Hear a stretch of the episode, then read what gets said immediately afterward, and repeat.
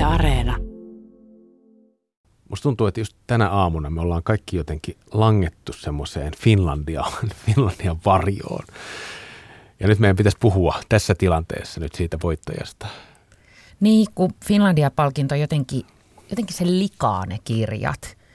Kirjan kanteen painetaan leima vuoden paras romaani. Pystyykö sitä edes lukemaan enää sen jälkeen neitseellisesti? Tämä on kauheasti sanottu, että se likaa, mutta se on totta.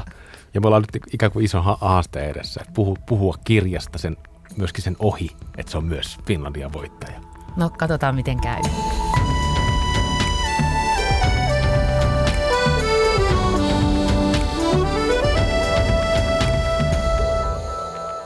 Tämä on Lukupiiri Tulustoet Kylmälä. Mä olen Anna Tulusto. Ja mä oon Pietari Kylmälä. Tämä lukupiiri on tarkoitettu kaikille, joita kiinnostaa hyvät kirjat, niin lukijoille kuin lukemisesta haaveilevillekin. Me luetaan viikoittain kirjoja vakiovieraiden kanssa ja halutaan avata niiden kirjojen kautta uusia ajatuksia ja uusia maailmoja.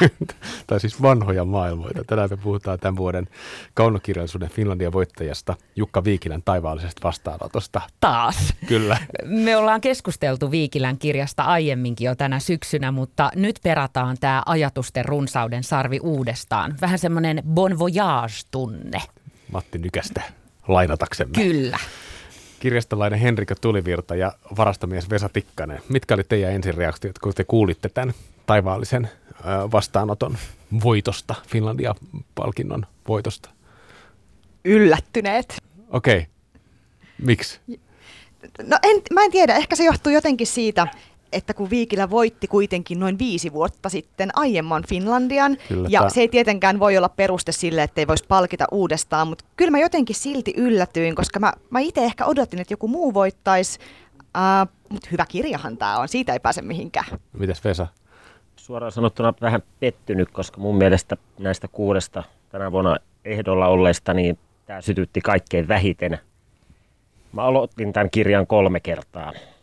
Ja aina noin sivulla 50 niin totesi, että tuossa pinossa on mielenkiintoisempia teoksia, että lukasenpa jonkun pois siitä. Ja loppuviimein sitten paukuttelin väkipakolla koko kirjan yhden illan aikana. Että. Mäkin kyllä yllätyin ja sanoin. Siis sanoin oikeasti kotona, että mitä helvettiä, ja nauroin kyllä siihen perään. Se liittyi nimenomaan siihen, että minkä Henriika mainitsit jo, että Viikilä sai tämän palkinnon 5 vuotta sitten, että siksi mä kiljahtelin siellä kotona. Mä myös näin unen, jossa mä yritin järjestellä tätä palkinnon valintaa uudestaan. Mä en ollut tuohtunut, mutta mä jotenkin pyrin järjestelemään sitä uudestaan. Että pitäisi, sä yritit unessa kanseloida taivaallisen vastaanoton Finlandia voittoa. Joo, mutta mäkin oli siis suoraan sanoen, mäkin oli yllättynyt. Mä ajattelin, että mä oon niinku varmaan, että kaikki varmaan tiesi tämän jo etukäteen, että totta kai Jukka Viikilä taivaallinen vastaanotto voittaa, että mä oon varmaan ainoa, mutta ilmeisesti mä en olekaan nyt ainoa, joka yllättyy. Mutta puhutaan tänään siitä, että minkä takia jotenkin on niin ehkä yllättäväkin voitto. Meidän edellinen eri jengillä käyty keskustelu Jukka Viikilän taivaallinen vastaanotto romaanista löytyy Yle Areenasta, mutta pienenä kertauksena taivaallinen vastaanotto ei ole mikään perinteinen romaani. Siinä on ikään kuin monta kirjaa yhdessä. On tämä meidän käsissä pitämä taivaallinen vastaanottokirja. Sitten on hyvin paljon Jukka Viikilää muistuttavan kirjailijan Jan Holmin kirjoittama taivaallinen vastaanotto, jossa hän kirjoittaa omasta avosydän leikkauksestaan. Ja sitten on suuri joukko taivaallisen vastaanottokirjan lukijoita, joiden kautta pohditaan sitten isoja kysymyksiä elämästä ja kuolemasta ja ehkä ennen kaikkea myös niin kirjallisuuden kysymyksistä. Tämä on tämmöinen, tämä on monimutkainen, tämä on himmeli, niin kuin tuossa romaanin alaotsikossakin kuvataan. Ja nyt tämä on voittanut sitten Finlandia-palkinnon, kaunokirjallisuuden Finlandia-palkinnon, ja tuntuu, että se vielä lisää jonkinlaisen leijerin, jonkinlaisen kerroksen tähän kirjaan. Ja tämä lukeminen muuttuu mulla ainakin vähän niin kuin, ehkä vähän turhankin monimutkaiseksi. Henriika ja Vesa, te olette lukenut taivaallisen vastaanoton nyt ensi kertaa. 3 kertaa aloitettuasi, Vesa, mutta kuitenkin olet lukenut. Sanokaa nyt ihan silleen ne ensimmäiset fiilikset kirjasta.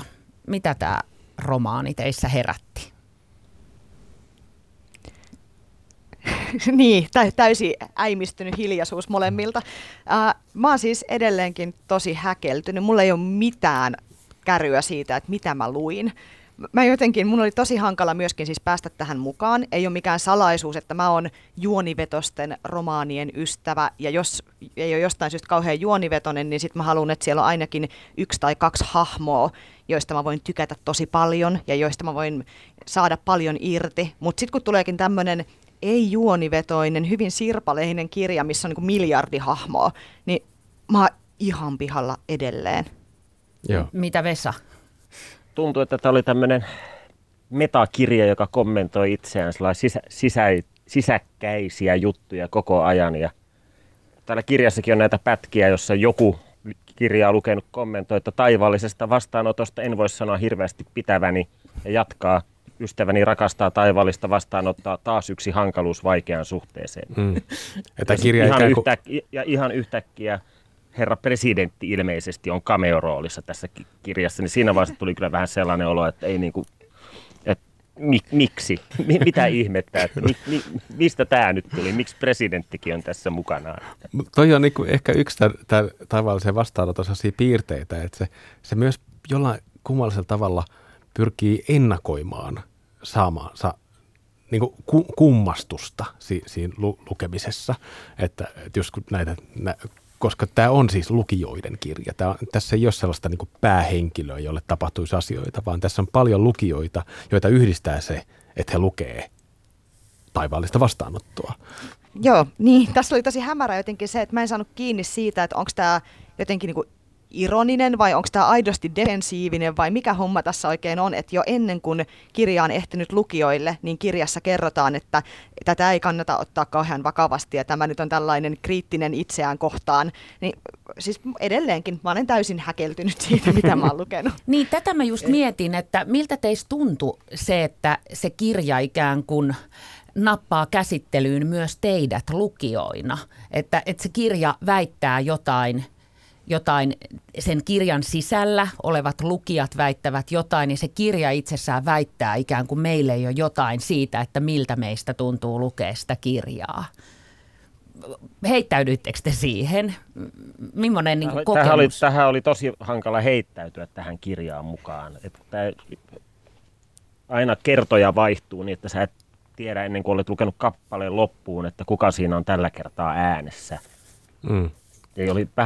Se ei oikein imassu mukaansa missään vaiheessa. Että tavallaan jos tässä kirjasta etsii päähenkilöä, niin se on ehkä Helsinki. Tässähän kuvataan aika tarkasti kaupunkia, Uber-kuskin ajoreittejä, miltä näyttää Meilahden sairaalaikkunoista. Kävellään ympäri kaupunkia.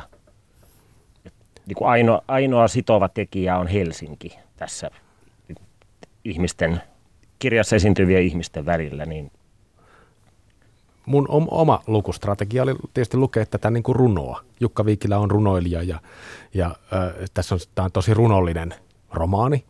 Ja mulle runojen lukeminen on semmoista, se on semmoista sunnuntaipäivä hommaa.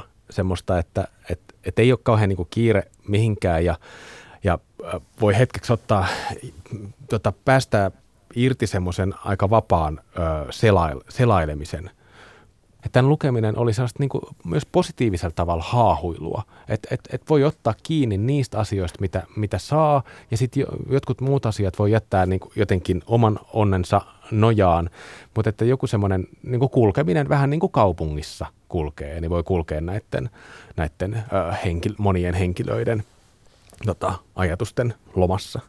Yksi ihminen tuskaili muistaakseni Facebookissa, että hänellä jäi tämä kirja kesken, että hän ei jotenkin niin kuin pääse tähän kyytiin ollenkaan. Mä ehdotin sille jo taivaallisen vastaanoton kokeneena lukijana, että teepä niin, että et luekaan sitä alusta loppuun, vaan musta Viikilä on itsekin sanonut jossain, että tämä kirja on jonkinlainen hakuteos, että sitä voi lukea myös niin kuin epäjärjestyksessä ja että selaile sitä, poimi sieltä ajatuksia sieltä sun täältä ja lähde sitten seuraamaan vaikka kirjan keskeltä sitä, että vetääkö se. Mutta mä tein nimittäin tälle kirjalle yhdessä vaiheessa sit myös näin, mutta sitten täällä kirjassa on myös sellainen lause, että kirjallisuuden tulisi käyttää minua perusteellisesti. Haluan, että kirja tekee minusta selvää. Ja mä tykkäsin kyllä siitä lauseesta myös sen takia, että mä tykkään siitä tunteesta, että kirja tekee selvää. Henrika. Joo, mä luulen, että mä en olisi pitänyt tästä kirjasta, jos Viikilä ei olisi niin tavattoman hyvä kirjoittaja. Mutta kun nämä lauseet on tosi viimeistelty ja näissä on tosi niin kuin timanttisia ajatuksia, myöskin sitä mua huvittavaa kirjallisuuskritiikkiä. Ja esimerkiksi tämmöinen lause, joka on aika alkupuolella kirjaa. Jokainen, joka ostaa auton muuhun kuin tarpeeseen, tunnistaa ajatuksen retkestä tasanteelle, josta näkee toiseen kaupunkiin. Niin, täällä on siis niin paljon lauseita, joihin voi jäädä vähäksi aikaa kiinni, joita voi jäädä pohtimaan ja miettimään, jotka jää vähän vaivaamaan tuonne aivojen taakse. Tässä on siis jotain tosi upeata tässä kirjassa, vaikka edelleen olen hämmentynyt. Kyllä, joo. Mäkin pidän jotenkin Viikilää ihan nerona siinä, miten se kirjoittaa, mutta sait sä mitään nautintoa, Vesa, tästä puolesta, mistä me puhutaan nyt tästä kielestä? No, joo. Eihän siitä pääse mihinkään, että mies osaa kirjoittaa ja käyttää suomen kieltä kauniisti. Ja kirjan rakenne on vaan niin hajanainen ja sitten kun viitataan kirjallisuuden hahmoihin, joista itsekin paljon lukeneena, niin suurimmasta osasta ei ollut koskaan kuullutkaan. Ja. Kyllä tuli Googlea käytettyä useammassa vaiheessa, että onko tämä nyt joku kirjailija Jan Holmin keksimä hahmo vai onko tämä ihan reaalimaailmassa esiintyvä tekijä. Ja usein se on nimenomaan reaalimaailmassa niin kuin ikään kuin Jukka Viikilän siihen kirjailija Jukka Viikilään liittyvä tekijä. Että kyllä tässä joku semmoinen niin kuin hyvällä ja huonolla tavalla se niin kuin itsensä viittaavuus on. Vähän semmoinen sisäsiittoinen fiilis kanssa. Mä aloin nauttia tästä, tästä taivaallisesta vastaanotosta oikeastaan siinä vaiheessa, kun mä lakkasin etsimästä, siinä pitää järkeä. Et sit kun mä vaan niin kuin heittäydyin siihen, että okei, tää on ihan täysin tolkuton teos, jossa tapahtuu tosi paljon kaikkea koko ajan ja on kertojia se miljardia. Tässä ei ole mitään varsinaista juonta, joka menee alusta loppuun, vaan tää on todella erikoinen täysiteos. Niin siinä vaiheessa tää alkoi kääntyy niin kuin hyvän puolelle. Yksi mun kuvataiteilijaystävä sanoi mulle kerran, kun mä jotenkin pahoittelin sille sitä, että mä en ole kuvataiteen suuri asiantuntija ja mä koen, että kuvataiteesta puhuminen on mulle vaikeaa. Niin se sanoi, että älä yritä niin kuin heti ymmärtää sitä liikaa, vaan anna vaan sen teoksen viedä. Ja tossahan mitä Henriika sanoi, on ehkä vähän kysymys siitä. Ja musta tuntuu, että tällaisen niin sanotusti vaikean kirjan kohdalla pitäisi ehkä tehdä niin, että anna mennä vaan, mutta sitten tietenkin, jos se ei vaan vie mukanaan, niin se on kyllä ongelma.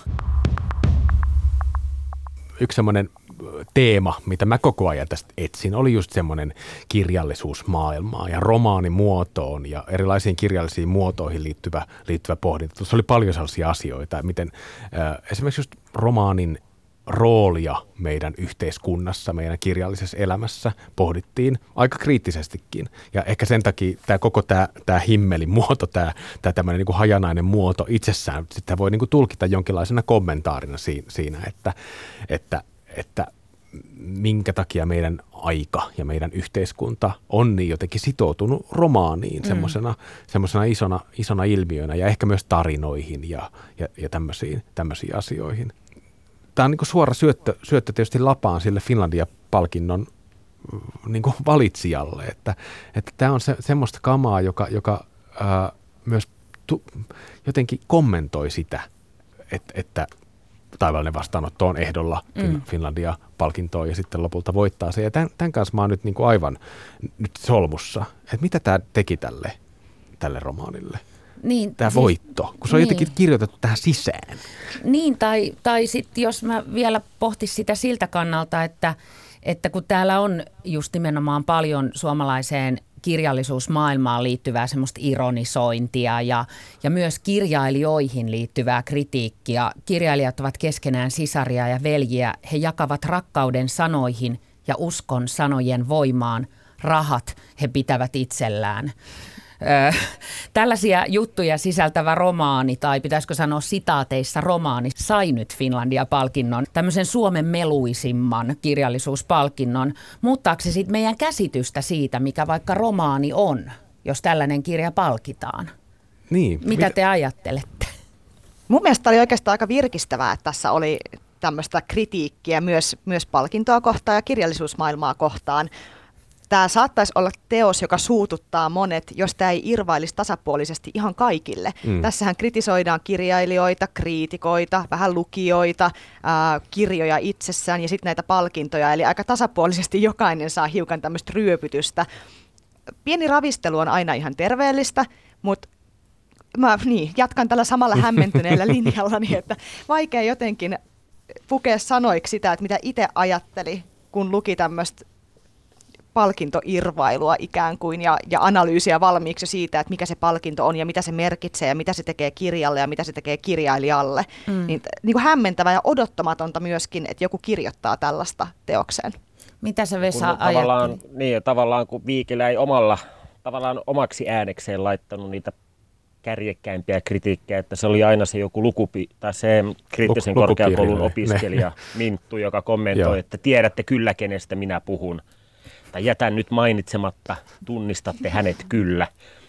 Että tavallaan puhutaan kustantamon juhlista, jossa on kaikki paikalla ja tiedätte kyllä kenestä minä puhun. Just tuommoista vähän niin kuin, että kuka tahansa voi ottaa siitä itseensä, että puhuko toi nyt musta. Kuinka moni kirjailija nyt pyöriikään sitten iltasi, kun ei saa unta ja miettii, että tarkoittiko se mua oikein. Tollainenko mä olen, että onko tuolla nyt kohta sitten kaikki Helsingin psykoterapia-ajat varattuna, kun jokainen kirjailija vuorolla on varaamassa aikaa pohtiakseen sitä, että minua se tarkoitti se Finlandia voittaja aivan kyllä. Varmasti. Niin. Mut mitä te ajattelette siitä, Henriika ja Vesa ja Pietari, että kun tällainen niin sanotusti kokeellinen kirja saa tämmöisen niin kuin romaanitaiteelle, romaanitaidetta, romaania kunnioittavan palkinnon, niin saako se ihmiset nyt sitten lukemaan enemmän niin kuin vähän kokeellisempaa matskua? No tästähän oli myös sisäänkirjoitettu tuohon itse teokseen joku ajatus siitä, että koska tämä Kauno Finlandia on rajattu ikään kuin vain romaaneille, niin tämä kirja jonkun suulla väitti, että se laajentaa romaanin käsitettä. Koska kaikki haluavat oman teoksensa Finlandia-kilpailuun mukaan, niin silloin kaikki tämmöiset runoilijat ja muut pikkuhiljaa vaivihkaa kääntävätkin teoksensa romaaneiksi, vaikka ne olisi todellisuudessa mitä muotoa tahansa. Ja tämä on mun mielestä ihan kiinnostava ajatus, jota ehkä sietää pohtia enemmänkin. Mä kirjavinkkarina olen vähän tuskaillut tämän teoksen kanssa, koska mä en ole ihan varma, kelle mä voisin tätä suositella. Mä tiedän, että tämä menisi muutamille ystävilleni oikein hienosti ja ehkä nimenomaan niin kuin kulttuurialan ihmisille, joille tämä tämmöinen kirjallinen maailma on tosi tuttu. Mutta se, että pystyisinkö mä suosittelemaan tätä vaikkapa ihmiselle, joka ei vielä lue kauhean paljon, joka on vasta semmoinen lukemisesta haaveileva, niin tämä ei välttämättä ole ensimmäinen teos, jonka mä tällaiselle lukijalle ojentaisin, koska tämä vaatii kokeneemmaltakin lukijalta aika paljon. Niin, kyllä. Ja tämä on vähän sellainen kirjailijoiden kirja, koska tämä koko tämä maailma, johon tämä liittyy, on, se on niin kuin kirjojen maailma. Se on semmoinen, se on tietyn helsinkiläisen semmoinen kirjallisuuskenen maailma. Se on aika pienenkin kirjallisuuskenen maailma, mutta kyllä tässä koko ajan on myös sellainen pohdinta siitä, että mitä kirjallisuus Suomessa tällä hetkellä on. Ja toi pointti siitä, että runoilijat alkaa kirjoittaa romaaneja sen takia, että ne voittaisi Finlandia-palkinnon, niin sehän oli jo silloin Jukka Viikilä, kun se 5 vuotta sitten voitti Finlandia-palkinnon, niin se oli jotenkin se yksi sellainen pointti, se sellainen niin kuin ikään kuin se kantaa ottava asia sen Finlandia siinä voittopuheessa, että hän on niin kuin ujuttanut sitä runoutta nytten tähän romaaniin. Akvarelleja Engelin kaupungista. Kyllä, niin. Että jotta niin jotenkin runouskin pääsisi jollain tavalla niin kuin osaksi näitä bileitä. Mut mitä sä luulet, Vesa, saako tällainen kirja, joka nostetaan nyt tonne jättijulisteisiin kirjakauppoihin ja myöskin kirjastoihin varmaan sinne niin kuin Finlandia-hyllyyn, niin saako se nyt suuret kansanjoukot innostumaan kokeellisesta kirjallisuudesta? Niin, kyllä varmasti moni tulee tämän joululahjaksi saamaan Se on kiva ajatus. Koska Finlandia-palkinto, niin moni ostaa sen miettimättä, no toi on Finlandia-palkittu kirja, minäpä ostan sen lahjaksi. Mutta pelkään kyllä, että aika monella tämä jää sitten pölyttymään hyllyyn, että on luettuna se 50 sivua, ehkä jollakin jopa vähemmän. Kirjastossa varmasti lainausjonot on nyt jo, varausjonot on varmasti nyt jo ulottuu kauas tulevaisuuteen. Et kyllähän Finlandia-palkinto on sellainen, korva merkitsee kirjan pitkäksi aikaa, että tekee siitä nykyhetken klassikon. Joo. Sille on annettu tällainen Suomen suurin ja hienoin kirjapalkinto. Ja se klassikka-asema, se on kyllä jännä, koska se on niin kuin hyvä asia tietysti kirjalle, mutta sitten se on myös jollain tavalla huono asia. Mun mielestä se lisää vähän kritiikkiä sitä kirjaa kohtaan. Tai mä huomasin tämän itsessäni, kun mä luin tämän nyt toisen kerran jotenkin sillä ajatuksella myös, että okei, tämä on nyt Finlandia-voittaja ja ikään kuin, että ansaitseeko tämä tämän niin kirjallisuuspalkinnon. Ja osittain mä niin kuin, koko ajan mietin myös, että ei kyllä nyt, ei tämä ehkä ollut kuitenkaan kaikkein niin kuin paras niistä ehdokkaista.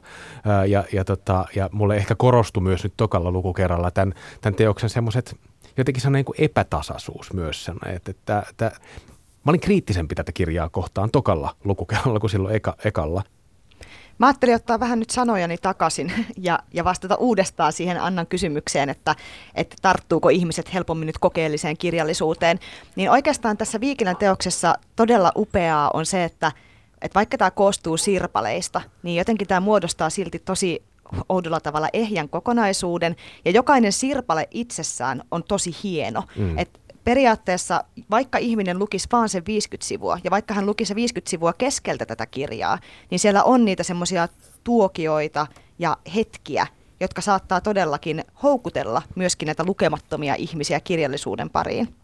Mä oon vähän niin kuin samoilla linjoilla nyt Henriikan kanssa siinä, että mullekaan toi kirja ei tuntunut sirpaleisuudesta huolimatta niin kuin epätasaiselta tai jotenkin semmoiselta. Mun eka lukukokemus oli sellainen, että mä nauroin paljon just tälle niin kuin kirjallisuusmaailmaan kohdistuvalle kritiikille. Tokalla kerralla mä eläydyin tosi voimakkaasti semmoisiin isoihin tunteisiin, mitä tämä kirja myös käsittelee. Esimerkiksi kuolemaa ja sairautta. Mutta nyt kun mä sitä oon miettinyt, niin mä oon edelleen tosi vaikuttunut tästä niin kuin ihan toistan itseäni, mutta nerokkaasta tekstistä, mutta jännällä tavalla mä oon nyt kaikkein kylmin. Ja mä en tiedä, johtuuko se sitten tästä Finlandia-leimasta. En tiedä. Niin. Mutta tapahtuuko tämä joka kerta Finlandia-voittajan kohdalla? Että aina jos joku voittaa Finlandian, niin jäädyttekö te välittömästi kyseistä teosta kohtaan? Menettääkö kirja arvoaan Finlandia-voiton myötä? No, tämä on, niin. Mutta Henrika, sun kysymys on se, mitä mä oon niin pohtinut tässä paljon. Ei mulla ole suoraa vastausta, että siinä on joku tämmöinen mekaniikka, että Finlandian voittaminen on niin huono juttu romaanille. Tarkoitan sitä, että se palkitseminen on semmoinen niin kuin ikään kuin kerros siinä sen lukukokemuksen päällä. Se leiva, minkä kirjakauppa pistää siihen kanteen, että vuoden 2021 Finlandia voittaja. Ja sitä kauttahan sitä sitten vähän niin kuin lukee, että oliko tämä oikein, ansaitsiko tämä ja mikä tässä on nyt se asia?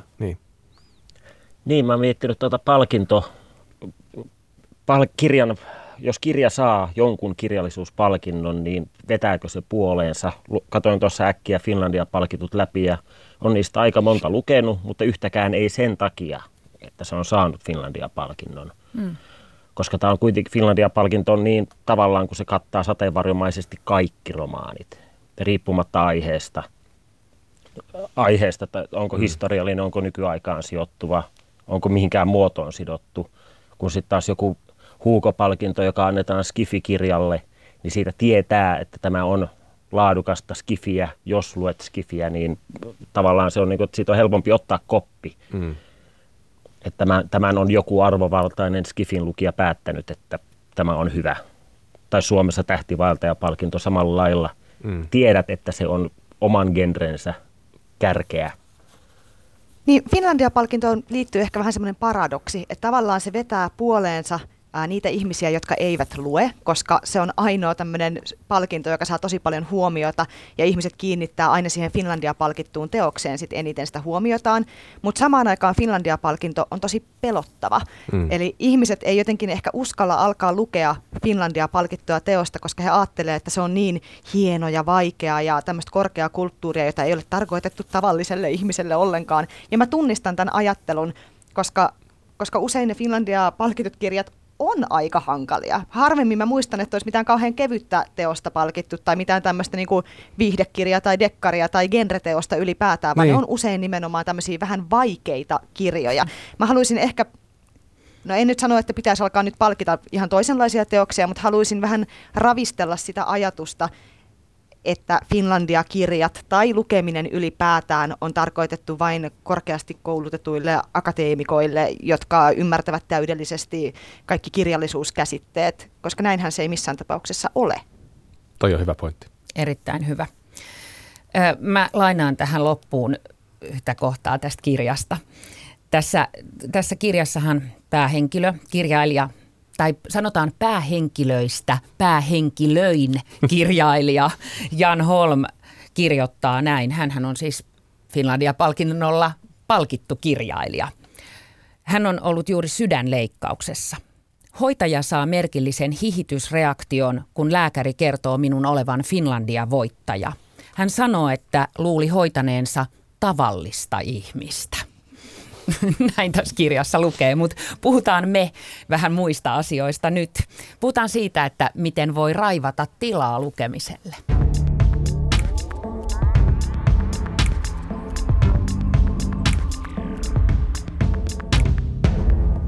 Nyt jos ottaa vaikka esille nämä 18 kirjaa, jotka oli Finlandia-palkintoehdokkaina kaikissa kategorioissa, niin siinä on aika paljon kamaa, mitä pitäisi lukea, jos haluaisi pysyä kärryllä siitä, että mitä Suomessa tällä hetkellä kirjoitetaan. Ja moni tietysti haluaisi myös viettää enemmän aikaa kirjojen seurassa. Miten te, Henrika ja Vesa, miten te raivaatte tilaa lukemiselle arjessa? Vesa? Mä en katso televisiota enkä seuraa suoratoista palveluja, että lukeminen on se, millä mä täytän vapaa-aikaani. Että lukeminen on ihan vaan sitä, että ottaa kirjan kouraan ja istahtaa sohvalle. Ei sen monimutkaisempaa. Niin, ei se sen monimutkaisempaa ole, että ottaa ja alkaa lukemaan. Entäs Henrika?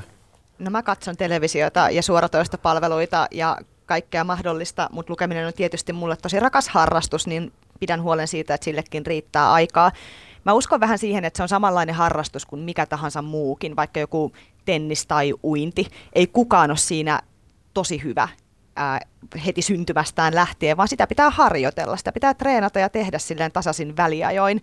Eli ei tarvitse nyt välttämättä rykästä koko Finlandia-kirjaa läpi kerralla, vaan lukee vaikkapa pieniä pätkiä, yrittää lukea 5 minuuttia joka päivä ja kun se alkaa sujua, niin lisää vähän sitä lukuaikaa, etsii semmoisia mieluisia paikkoja, missä voi lukea, missä on helpoin keskittyä, onko kiva lukea silleen, että on musiikkia taustalla vai täyshiljaisuus vai mikä nyt itselle toimiikin parhaiten. Ja sitten tämä, mitä mä aina nostan esiin ja nostan sen kyllä tässäkin, kirjan saa jättää kesken. Ei ole pakko lukea hampaat irvessä mitään teosta, mikä ei tunnu hyvältä. Ei lukemisen kuulu olla vastenmielinen asia, sen kuuluu olla niin kuin semmoinen asia, mistä nauttii tai saa jotain uutta irti. Ja se ei tarkoita sitä, etteikö voisi sit kuitenkin pysyä kartalla siitä, että mitä kirjallisuusmaailmassa tapahtuu. Voi lukea vaikka arvosteluita, ja kritiikkejä, blogitekstejä, käydä Instagramissa selailemassa kirjagramia. Saa aika hyvän käsityksen siitä, että mistä ne teokset kertoo ilman, että on pakko niinku itku silmässä itse lukeessa. Niin, tai kuunnella tällaista podcastia. Se on tosi hyvä. Niin. Mä lisään vielä sen verran, että yksi, mistä mä haluaisin kans päästä eroon, on semmoinen lukijuuden vertailu. Niin. Se, että kuka on oikea lukija, kuka on paras lukija. Tämä on niin kuin kilpailu. Kuka lukee nopeiten, kuka lukee eniten, kuka nimenomaan lukee eikä missään tapauksessa kuuntele äänikirjoja tai muuta. Että tämmöinen vertailu on mun mielestä ihan älytöntä sen kirjallisuuden kannalta. Ja mä voin tämän sanoa ääneen, koska mä olen yksi niistä ihmisistä, joita tituleerataan superlukijaksi. Ja kerrotaan tuolla ympäri mediaa, että kuinka Henriika lukee hirveitä määriä kirjoja. Mutta enhän mä nyt siis ole putkahtanut kohdusta kirjakädessä ja alkanut saman tien niitä lueskella. Kyllä tämä on tässä tälleen vuosien varrella kehittynyt tämä taito. Nyt sä niin kuin mun mielestä osut johonkin tosi semmoiseen niin kuin hermopisteeseen tässä koko lukevis- ja lukutaitokeskustelussa. Että ihan hirveästi meidän jotenkin julkisessa keskustelussa kiinnitetään huomiota siihen, että pitäisi lukea. Ja pitäisi lukea enemmän. Ja jotenkin niin kuin pitäisi lukea kirjoja. Et mulle se kiinnostavampi kysymys on just lukutaito, se, että ylipäätänsä olisi niin kuin kielen kanssa ja ajattelun kanssa tekemisissä. Et mulle esimerkiksi semmoinen, että silloin mä innostun lukemisesta, kun mä innostun jotenkin siitä ajattelusta sen lukemisen takana tai jotenkin sen lukemistapahtuman niin kuin ulkopuolella. Silloin, kun on jotain keskustelua, mitä voi seurata tai haluaa ottaa selvää jostain tietystä asiasta. Mitäs Vesa? Niin, ja sellainen tärkeä homma, että jos ei ehdi, ei jaksa eikä halua lukea paljoa, ei ole pakko lukea paljoa, laatu korvaa määrän lukemisessa. Kyllä. Että jos on kiinnostunut sotien välisen ajan yleisurheilusta, niin hankkii hyviä laadukkaita kirjoja, jotka kertoo siitä ajasta. Ei ole pakko lukea Finlandia palkittuja teoksia ihan vaan osallistuakseen töissä kahvipöytäkeskusteluun. Lukee keskittyneesti sitä, mistä itse tykkää, mikä tuntuu omaa itseä lähimmäiseltä. Mm. Jes, mä oon täysin samaa mieltä tosta, että lukee sitä, mistä itse tykkää. Eli lukemisen ei tarvitse tosiaan olla tämmöinen muille tehtävä suorite, vaan kirjoja voi lukea ihan vaan sen takia, että haluaa viihdyttää itseään, haluaa siirtää ajatukset pois reaalimaailmasta, haluaa oppia uutta, haluaa nukahtaa illalla. Että niitä syitä lukea on tosi paljon, eikä mun mielestä yksikään ole toista huonompi. Musta oli tärkeä keskustelu, ihan käsittämättömän tärkeä. Mä päivittäin kuulen nimittäin tällaisilta mun tyyppisiltä keski-ikäisiltä naisilta sellaisia niin kuin stressaantuneita kommentteja siitä, että ne ei ole ehtinyt lukea jotain tiettyä kirjaa ja kauheata, kun sä luet paljon, mä luen niin vähän, onks mä liian hidas lukija, oot sä tosi nopea lukija. Jotenkin tällaisia, niin kuin se olisi joku kauhean suuri suoritusasia ja nythän te todistatte, että nämä on typeriä stressejä, relataan. Kyllä. Joo. Kyllä. Tälleen aiheeseen ja aikatauluun sopivasti mä kutsun tätä Finlandia häpeäksi. Eli se tarkoittaa sitä tunnetta, mikä tulee, kun ei ole lukenut Finlandia voittajaa viimeisen 10 vuoden ajalta. Luovutaan siitä häpeästä ja kaikesta lukuhäpeästä ylipäätään ja nautitaan kirjallisuudesta just niin kuin me itse halutaan. Ja on ihan ok lukea typerää hömppää. Mä silloin tällöin viihdytän itseäni lukemalla Sven Hasselin todella nopealukuisia ja helppoja toiseen maailmansotaan sijoittuvia sotaseikkailuromaaneja. Mä oon lukenut ne kaikki varmaan 10 kertaa, mutta silti mä aina palaan niihin, koska ne on sellaista nopeaa aivot pois päältä, luetaan menemään vaan tyyppistä tekstiä. Yes. Hyvä. Kiitos teille Henriika ja Vesa ja kiitos myös sinulle Pietari. Kiitos. Kiitos kaikille. Kiitos. Hei, Instagramissa jatkuu keskustelu kirjallisuudesta ja Finlandia-palkinnostakin, mutta ja lukemisesta ja kirjoista paljon laajemmin. Käykää tsekkaamassa se. Ja nämä meidän podcastit löytyy Areenasta. Myös se edellinen taivaallisen vastaanoton läpileikkaus. Joo, nyt onkin kiinnostava kuudella ne niin kuin putkeen tähän päälle itsekin. Ja kaikki nämä, niin.